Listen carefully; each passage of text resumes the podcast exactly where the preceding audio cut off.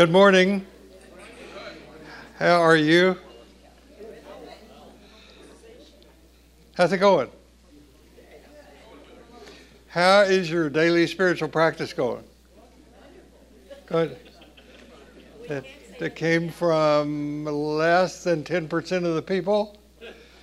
We'll just have to keep doing this until you get it right. Okay. Thank you for being here. I'm glad you're here. Um, and welcome to those of you who are watching online. Um, I'm glad that we are able to do this. And thanks for the generosity of everybody, and particularly the crew back there that makes it possible for, for us to do this. So um, let's begin in silence. Do whatever you need to do to bring yourself here.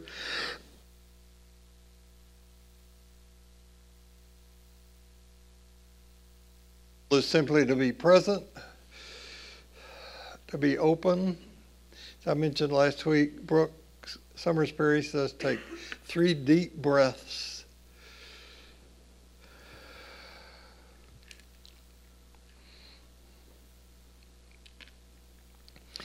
And may grace be in our heads and in our thinking. May grace be in our eyes and in our seeing. May grace be in our ears and in our hearing. May grace be in our mouths and in our speaking. May grace be in our hearts and in our understanding. And may grace be at our ends and at our departing. So I say the same thing every Sunday, and that is that um, these times are designed to contribute to our developing a deeper understanding of ourselves, a deeper understanding of whatever we mean by the word God, and a deeper level of compassion for those we consider our brothers and sisters and the other, because in fact they are our brothers and sisters. And following the lead of uh, Jesus, no matter who you are, no matter where you are in your spiritual journey, you are celebrated here. So, um, this is not my notes. And by the way, uh, if you're not aware of this, um, a, a copy of the text that I'm using usually goes out on Tuesday morning. I, I try to follow it, sometimes I don't. But you will you can see the difference if you get it and also either listen to the audio that Tim posts or the video that, that's usually up. So this is what I'm about to say, not my notes. This talk today is divided into two parts. And the first part is going to be almost like a graduate level seminar. Uh, it's going to be academic. There are going to be a lot of books mentioned. I don't expect you to read them, but I would like you, as I will say later, to know about them. Um, and uh, it's my effort to contribute to religious literacy. That's the first part of the talk. Second part of the talk is going to be an adventure. Uh, going into territory that most of you have never entered before, certainly not in a church setting. And you know, adventures can be exciting, they can be informative, they can be terrifying. But just hold tight and uh, we'll, get, we'll get through it. So, um, last week, I uh, ended by saying that the end of theism does not mean the end of God. And I said then that my plan for today was to begin to address two of the biggest questions that come from this statement. Um, the first question, which we're going just to begin to deal with today, has to do with what good is prayer. And the second question has to do with, and we will begin to deal with that a little bit next Sunday, what about life after death? And um, though there is no way that we're going to exhaust this topic today, where I want to begin is by raising the question what good is prayer if there is no God up there? So, first, I want to do some religious literacy.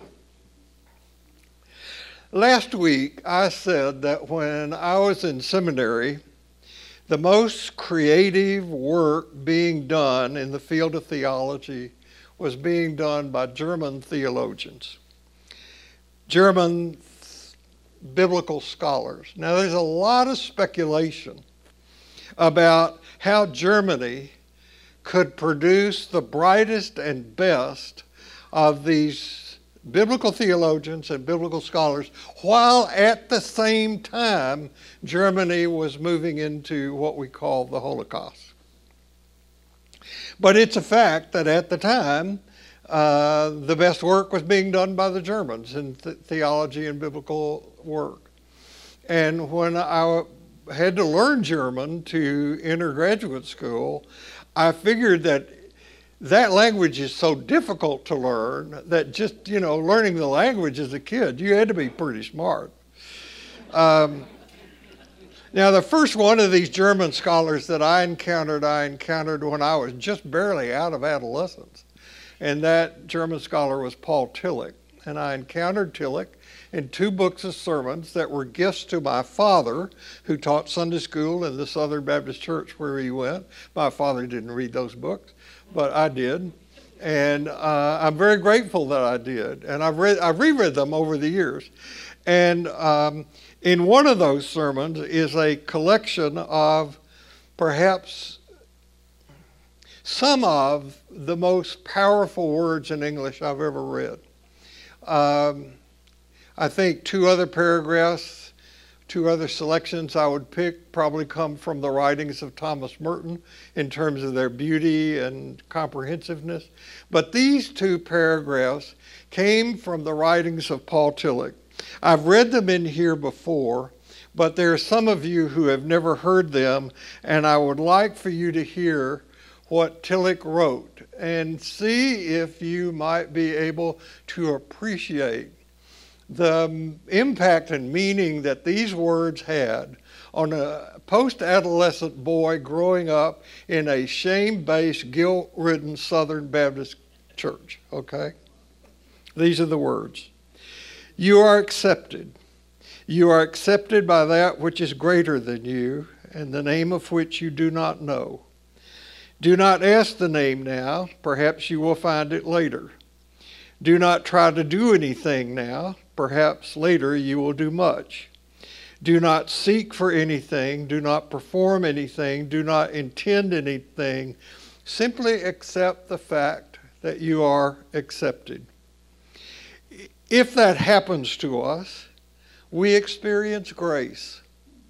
After such an experience, we may not be better than before, and we may not believe more than before, but everything is transformed.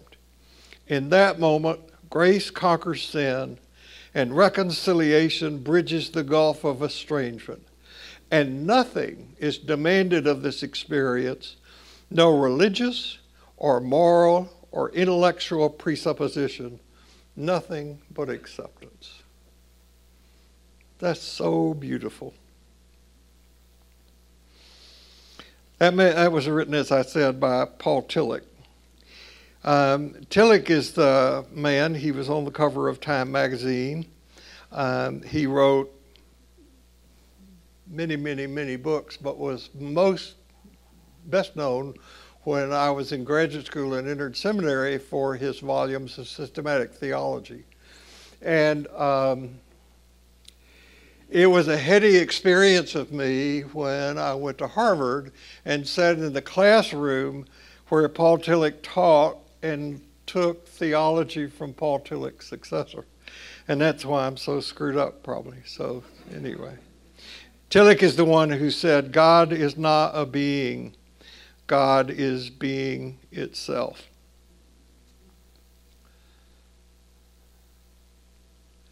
Got to let that sink in. When I entered the seminary, the theologian who was a real hot guy was another German by the name of Karl Barth.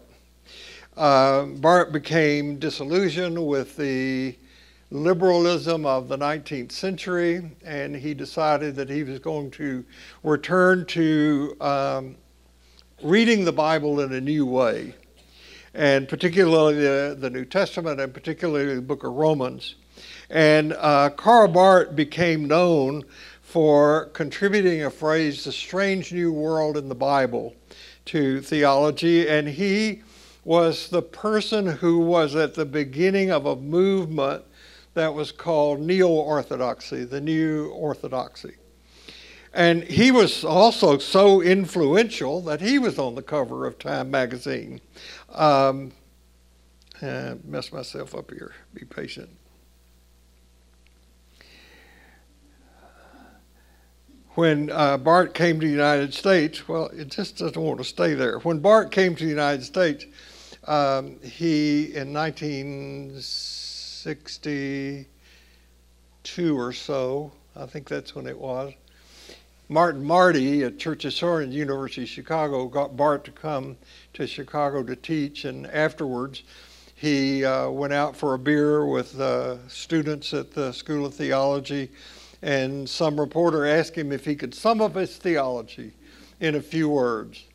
And Barth, according to the article, uh, took a sip of his beer and said, Jesus loves me, this I know. That's what he said at that. Um, he, he, there's no way to, to say uh, how influential this man was. Uh, what one of the things that impressed me is that his commentary on the book of Romans was based on sermons that he preached in the German Swiss village where he lived, and he preached those sermons to prisoners uh, in, in the prison. And not, they were not church sermons.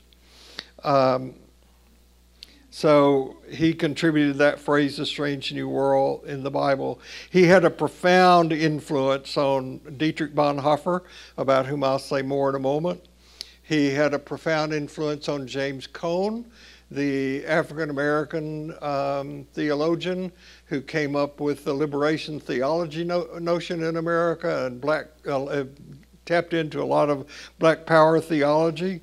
He also influenced Rudolf Bultmann, whom I'll mention in a moment, Hans Küng, great Roman Catholic theologian, Reinhold Niebuhr, who wrote a lot about Christ and culture, Jacques Ellul, who became known as the theologian of hope.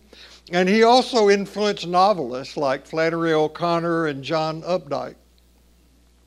One of the people that he had a profound influence on was Stanley Hauerwas.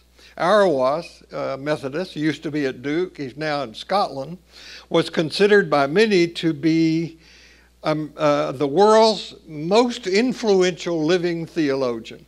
He was, he was given the title Best Theologian, um, America's Best Theologian by Time Magazine in 2001. And I remember when he came and spoke here at the invitation of the um, Foundation for Contemporary Theology. And uh, Dr. Bankston, who is in the audience today, said that Hauerwas was an equal opportunity offender. He didn't care who he offended with what he said, and um, he, he said a lot of things that were outrageous. If you want an afternoon of entertainment, go home and look up Stanley Hauerwas quotes, and you will see uh, some of the things that he said that were outrageous. I quoted a list of his stuff in here a number of years ago and uh, upset a few people by some of what he said. But you, if you read them, you'll figure out exactly which quotes I said that I should not have maybe said here. Uh, one of the things that he said was, "Never think you need to protect God." because anything anytime you think you need to protect God, you can be sure you are worshiping an idol. Of course, the very other uh, influential German theologian in my life was Rudolf Bultmann. And Bultmann is known as the man who wanted to, quote, demythologize the New Testament narrative about Jesus. Now, his use of the word myth to describe any aspect of the Jesus narrative just scared the bejabbers out of many people who held the Bible to be the true Word of God and containing no myth whatsoever. And though this is not a quote from Bultmann, I think it is fair to say that what, if I could summarize his goal, what he wanted to do was to say to people if you read the Jesus story, the good news that Jesus proclaimed by his words and deeds. Don't reject that because you get hung up on a belief in a three story universe or a literal heaven or a little, literal hell. Reject it because the call to authentic existence is too great.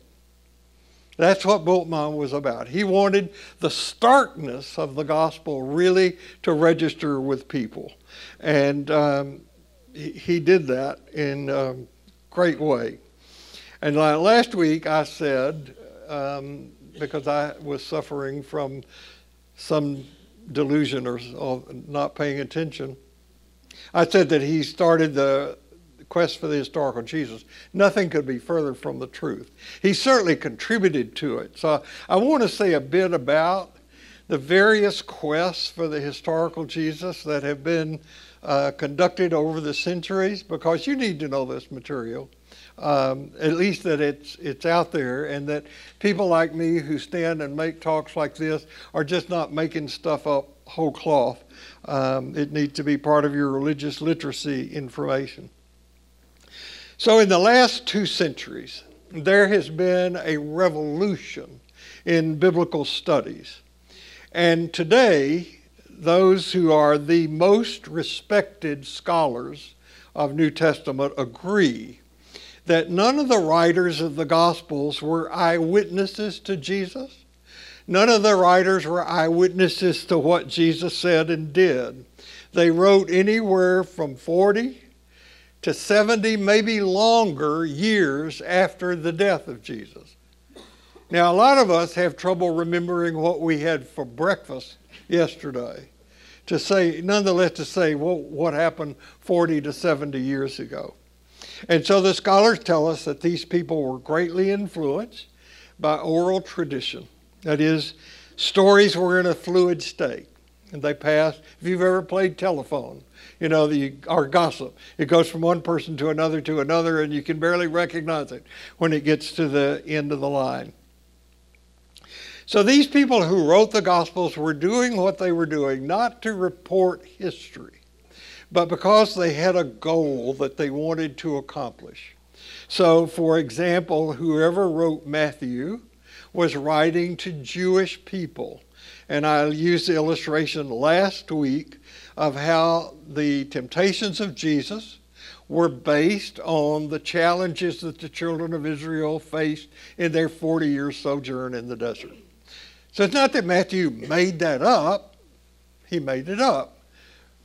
You see, it, it was not fiction, but it was the way those people thought in doing writing and, and thinking the way that Jews thought in that particular time. Luke had a different goal in mind when he when that gospel was written. He was writing for a Gentile audience, so that's why his gospel is so different.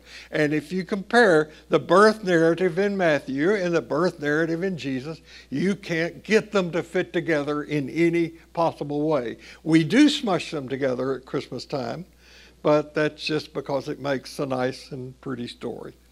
So that's just the way that they were doing. In 1835, a man by the name of David Strauss, another German, wrote a book entitled The Life of Jesus Critically Examined. He is also the scholar who contributed the phrase, the Jesus of history and the Christ of faith, to the religious lexicon in another book that he published. And though Strauss is credited with what is now called the first quest for the historical Jesus, the actual foundation of this was laid in the 16th century by a guy named Erasmus. Erasmus decided to publish what he called an accurate Greek New Testament by going back and comparing all of the manuscripts that he could find. This man, Erasmus, is, in, is considered one of the most important scholars of the Renaissance. And likely most people have not heard of him. What Erasmus discovered was that when the monks who made handmade copies of the scripture made them, They copied some words wrong. They left some lines out. They inserted their own opinion in some places. All of which, over a long period of time, became considered sacred scripture. Now, how anyone, knowing the history of scripture and its development, can hold to the literal interpretation of the Bible is just absolutely beyond me. But people do. At any rate, Strauss, his, basing his work on that of, of Erasmus, is the first one who pointed out the nature of oral tradition, pointed out the errors in Scripture, the fluid nature of things, how the early Christians both remolded and invented stories that they told about Jesus. And uh, said this before. My New Testament professor said Jesus told parables.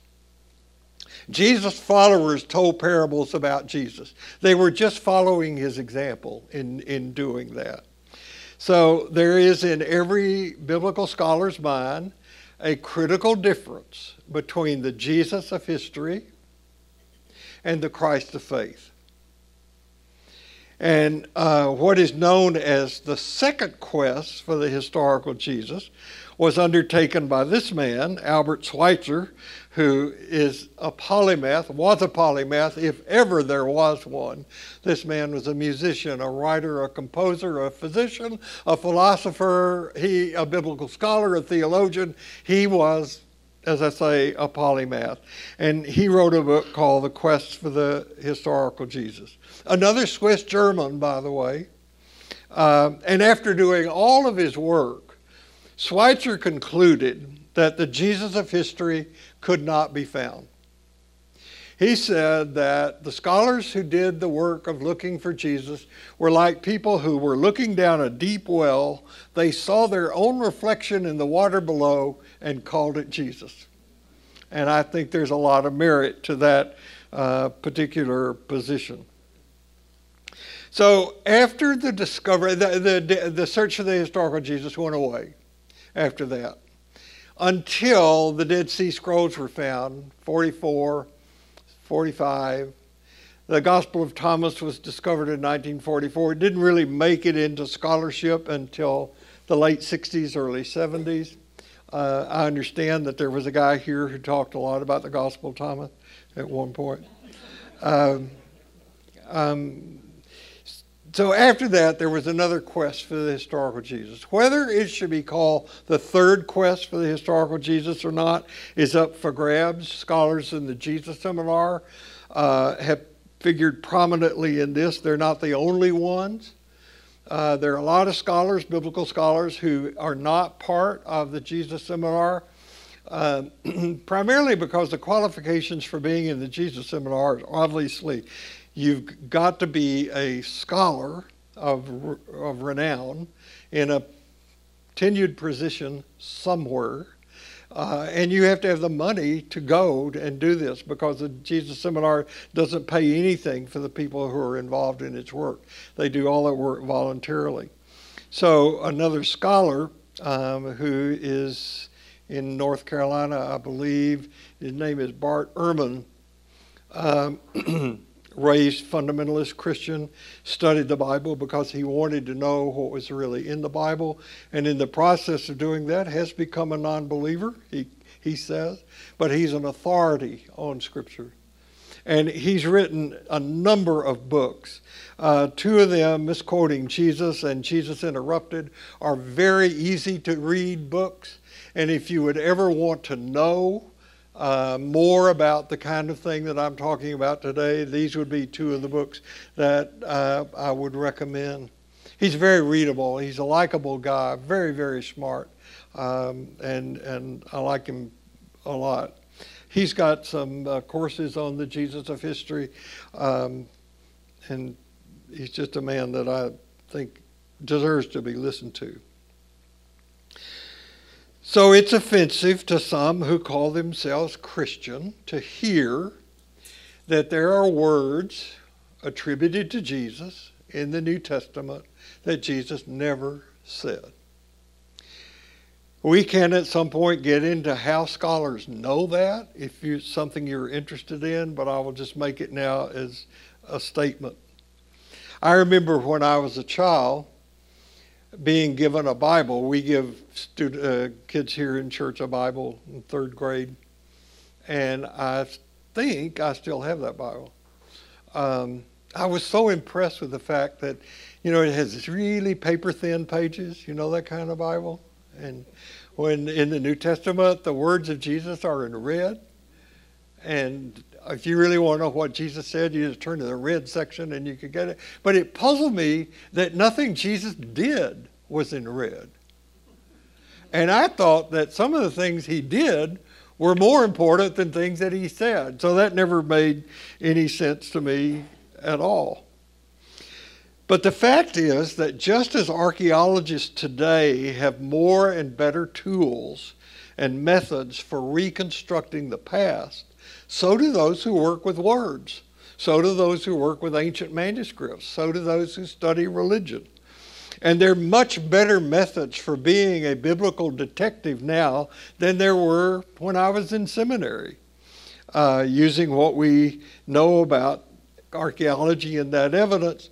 Uh, the leading scholar in this area is a man by the name of John Dominic Crossan, who has also spoken here. He's actually preached in our church. And John Dominic Crossan wrote a book called Excavating Jesus Beneath the Stones and Behind the Text. And I cannot conclude this foray into religious literacy without citing my very favorite John Dominic Crossan quote, where he said, My point once again is not that those ancient people told literal stories and now we're smart enough to take them symbolically, but they told them symbolically and we're now dumb enough to take them literally.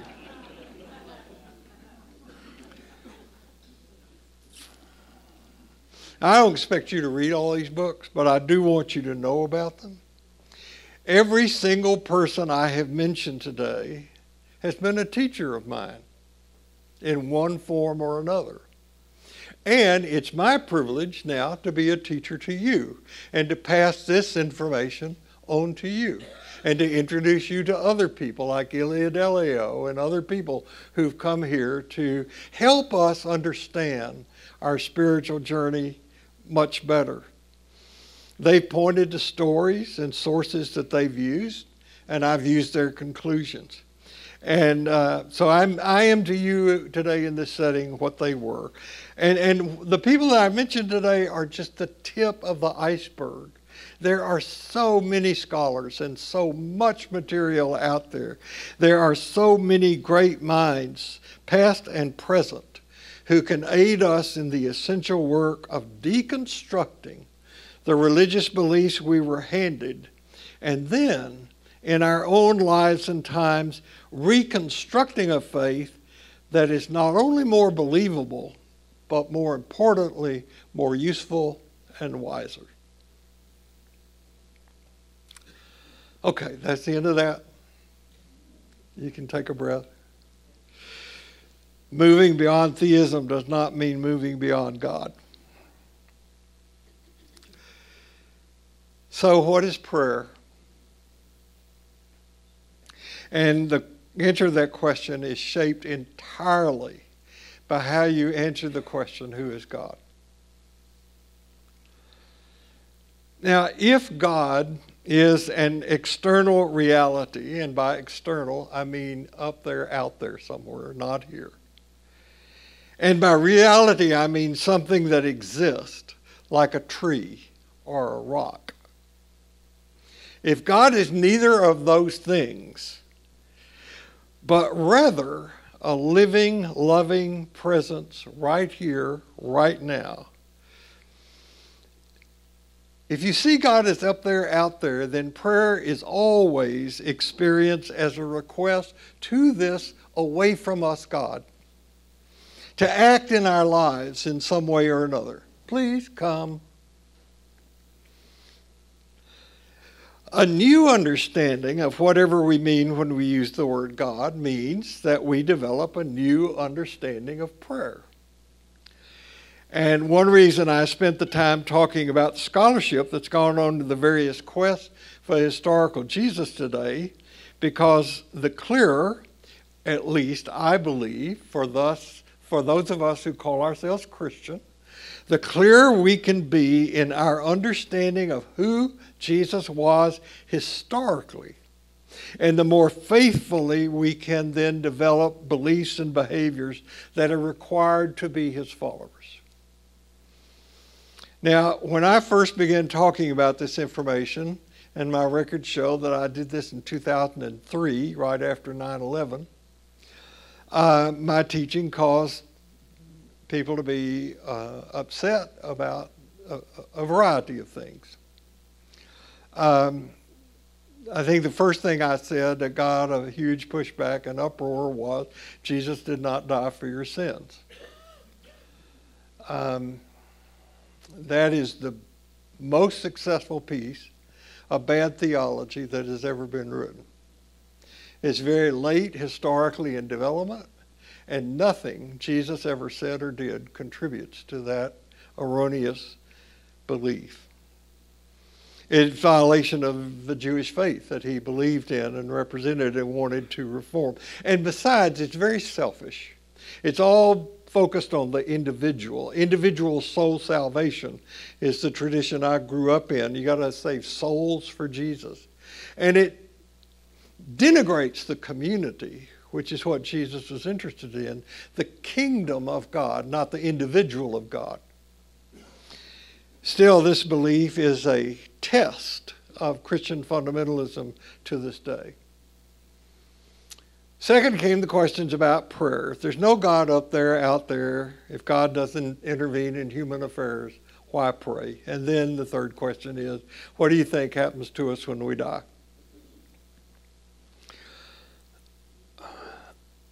I said to Sherry yesterday that, you know, when I am gone, somebody's going to have to cancel all the streaming stuff that we got on TV, and nobody knows my passwords.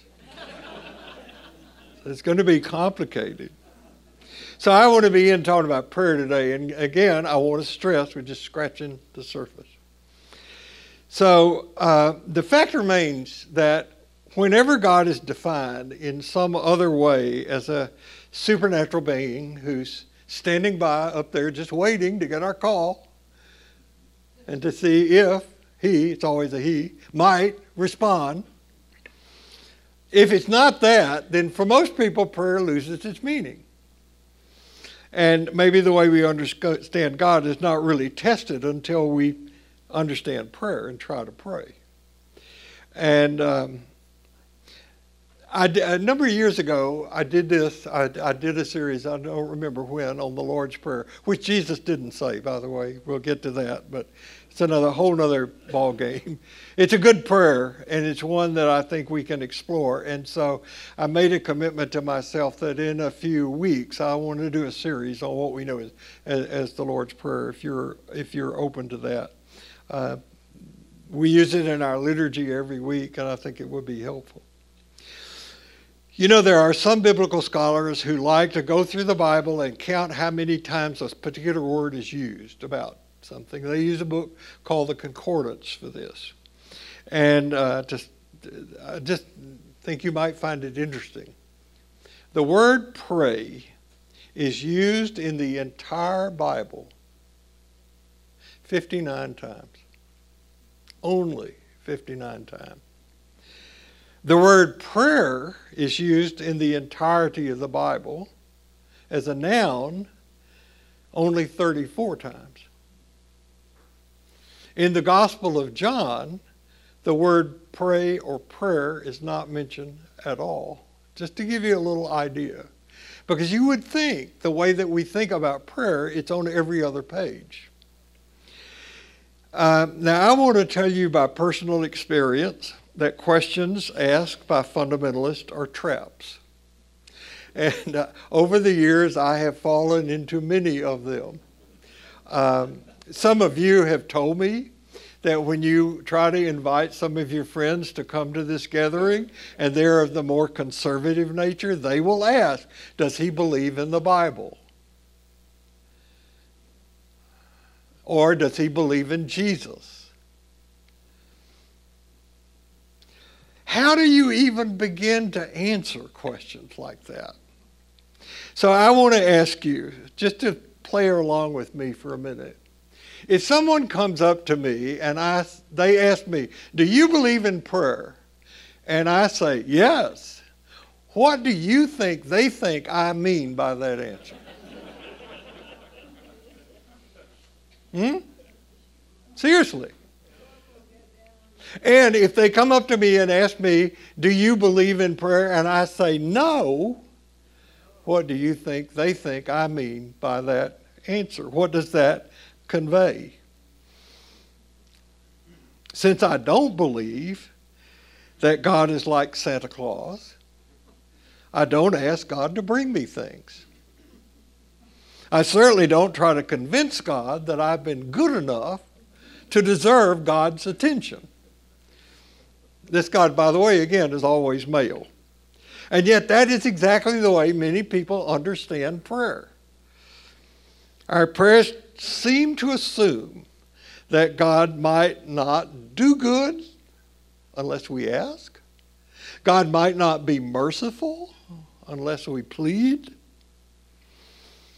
Our prayers also, at least prayers usually thought of, seem to assume that we can change God's mind. Right? I think one of the, the most important things I ever heard Richard Rohr say early on in my involvement with him was that Jesus did not come to change God's mind about us. Jesus came to change our minds about God. There are some people, even groups of people, who define themselves as prayer warriors, assuming that they or their prayers have such power. Now, for people like this that I've just named, and I don't mean to caricature them, but for people like this, when you say there is no theistic God, it's terrifying for them. So I want to quickly add prayer for me is a major part of my daily spiritual practice. Yes, Jesus does teach, ask and you shall receive. But we'll have to get more completely into what exactly that means later. And there are other questions that we'll have to wait as well. I just want you to be aware that I, I am aware of them. So, if God has the power to intervene in history, why does God do it more? If God has the power to cure sickness, to relieve pain, to help people escape danger, to bring war and its suffering to an end. Why doesn't God do this? If God has the power to intervene and does not do so, what kind of God is this? As Shelby Spong says somewhere, and I couldn't find the source, what is the shelf life of an impotent and malevolent God? So, back to the claim that the end of theism isn't the end of God. And I want to return to that affirmation that moving beyond theism doesn't mean moving beyond God. And I would like uh, to encourage you between now and next Sunday, when we gather here, to come up with as many different words for God as you can think of. I have used words like grace, sacred mystery, being, the wholly other, the ground of being. That you come up with words that you would use.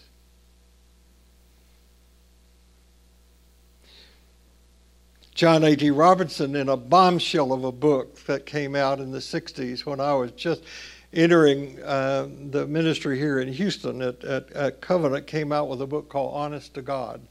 Great book.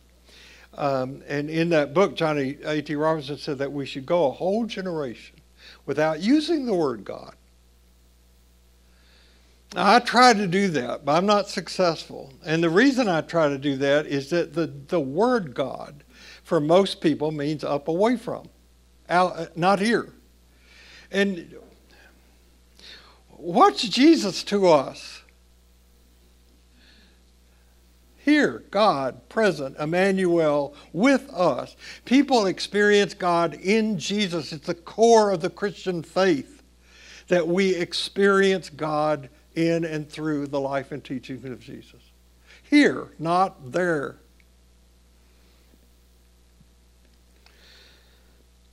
So try to think of those words.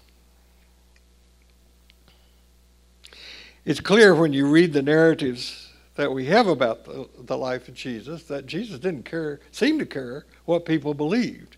He cared what people did. He cared how people were treated.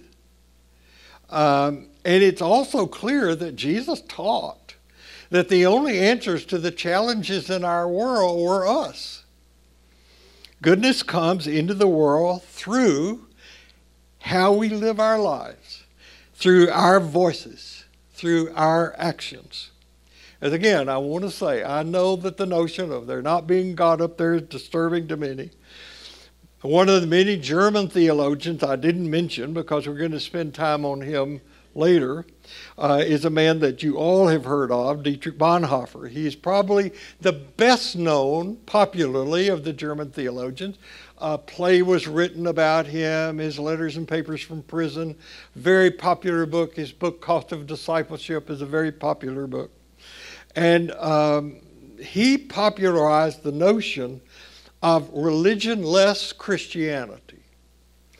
And he came up with a phrase of learning to live before God without God.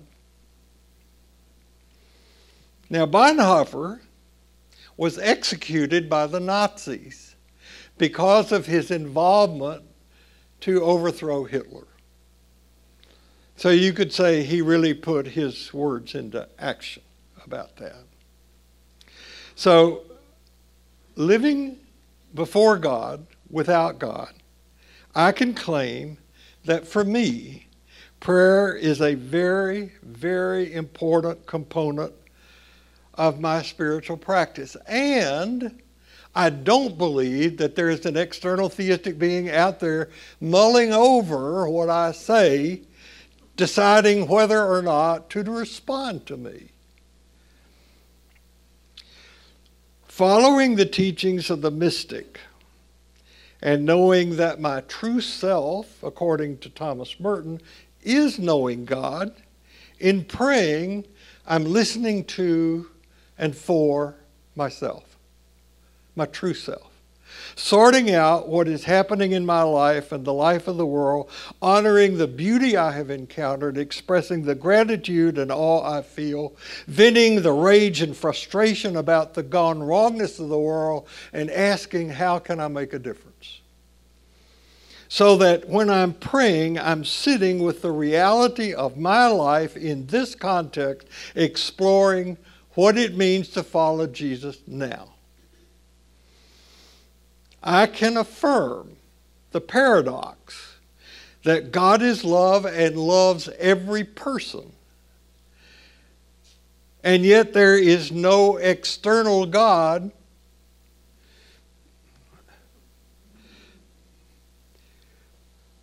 who's going to step in and protect you.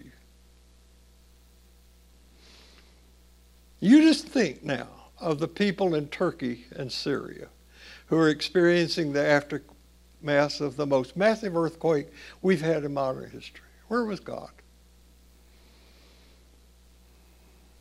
Think of the victims of military and economic violence in Haiti, the children in Ukraine. It goes on and on. And somebody said to me, Yes, but Jesus said, Not a sparrow falls to the ground unless God knows it, and God knows the number of hairs on your head. True, but that doesn't keep the sparrow from falling or my hair from falling out right? So, Christian liturgy is built around four broad categories that we use every Sunday adoration, confession, thanksgiving, and lament.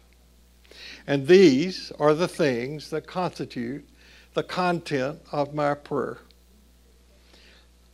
I am in awe that there is anything, especially our ability to be conscious.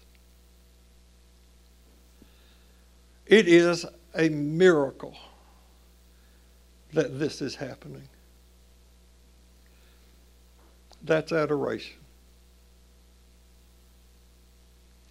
I reflect on how I have vowed to love my wife and fail at that. How I contribute to the misuse of our planet and its resources. How I neglect reaching out to people I say I care about. That's confession. How fortunate I am. I am not in the remnants of an earthquake, a military invasion, economic impoverishment, and the like. That's Thanksgiving. And how there are people I love and care for who are suffering and scared or near the end of life, or a loved one of theirs is, and that supplication.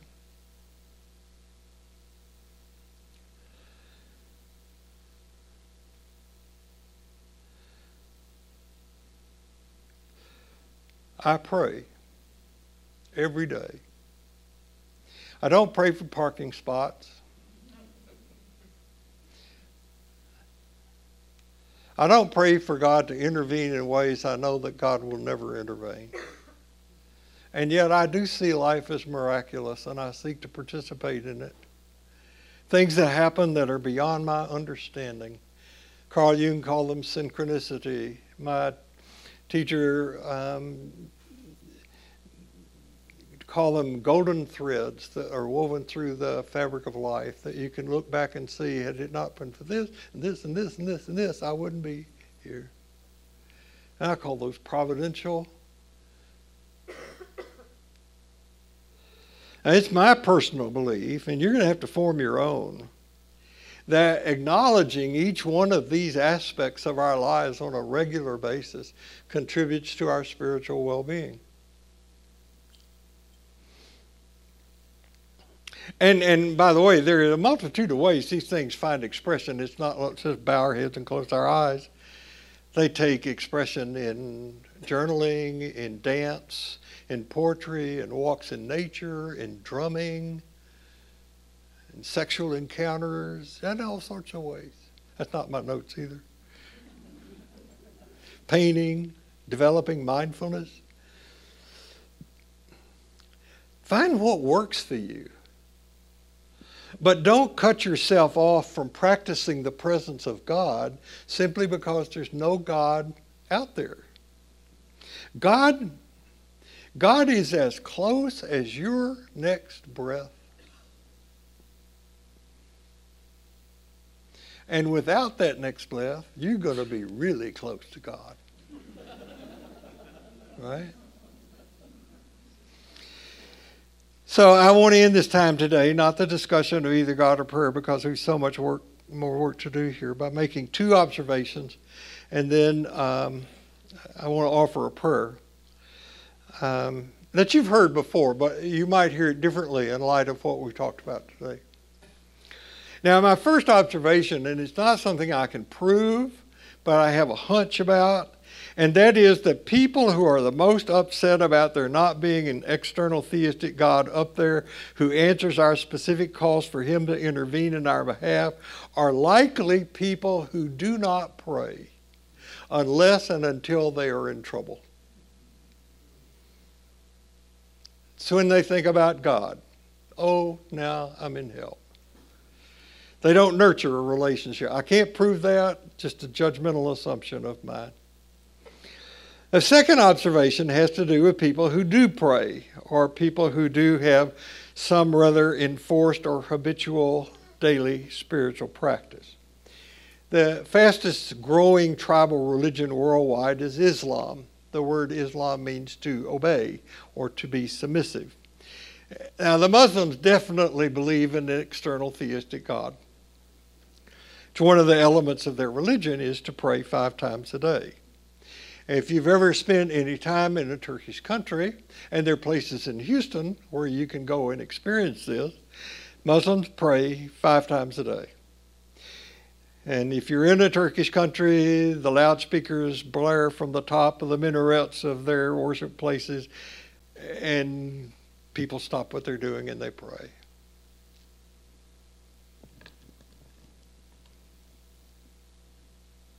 It would not hurt you to, pray five times a day. That's my point. Okay?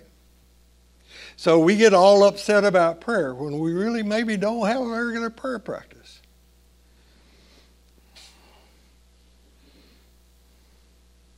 The other example among faithful prayer people are the Buddhists. Practicing Buddhists who have no belief in an external theistic God, but in a place like Plum Village in France, where Thich Nhat Hanh retreated after being exiled from Vietnam, every hour of the day, a gong is rung and people stop what they are doing for five minutes to be mindful.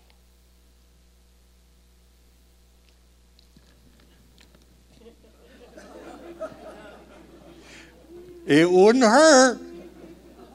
You got these devices on your arm that will alert you. My point is that sadly, people who are the most upset about a change in the understanding of prayer are more likely people who don't pray, except when they are in a crisis. Now, as for prayers that fall in the circle of prayers that I mentioned today, there are a multitude. Um, we had a man here who talked, who wrote a book about prayer, and um, you can see the thing that he did on the YouTube in, when when we had him here. Um, the Lord's Prayer is a good example. The 23rd Psalm can be used as an example of that from the Hebrew and, and Christian tradition, and there are many others um, that, that are in that. But I want to close by reading to you a prayer that I have closed my own first part of my, the first effort at my spiritual practice every day, which I do. Um, and I don't say this arrogantly, but I'm not going to do something I don't ask you. I'm not going to ask you to do something I don't do. So I do have a daily spiritual practice, and I've ended it this. Uh, I include the Thomas Merton prayer that some of you know. I say that, read that over every day, have that memorized. But the one that I currently end my spiritual practice with, reciting every day, is the one that we know is uh, St. Francis' prayer. By the way, St. Francis did not write this. Even the Franciscans say that. It's too ego self oriented to be the kind of thing that St. Francis would have done, but it is nonetheless a wonderful prayer. And it goes, Lord, make me an instrument of your peace. Where there is hatred, let me sow love. Where there is injury, pardon. Where there is doubt, faith. Where there is despair, hope. Where there is darkness, light where there is sadness, joy. O divine Master, grant that I may not seek so much to be consoled as to console, to be understood as to understand, to be loved as to be loving. For it is in giving that we receive, it is in self forgetting that we are found, it is in pardoning that we are pardoned, and it is in dying that we are born into eternal life no matter where you go this week, no matter what happens, remember this you carry precious cargoes, so watch your step. See you here next week. Thank you.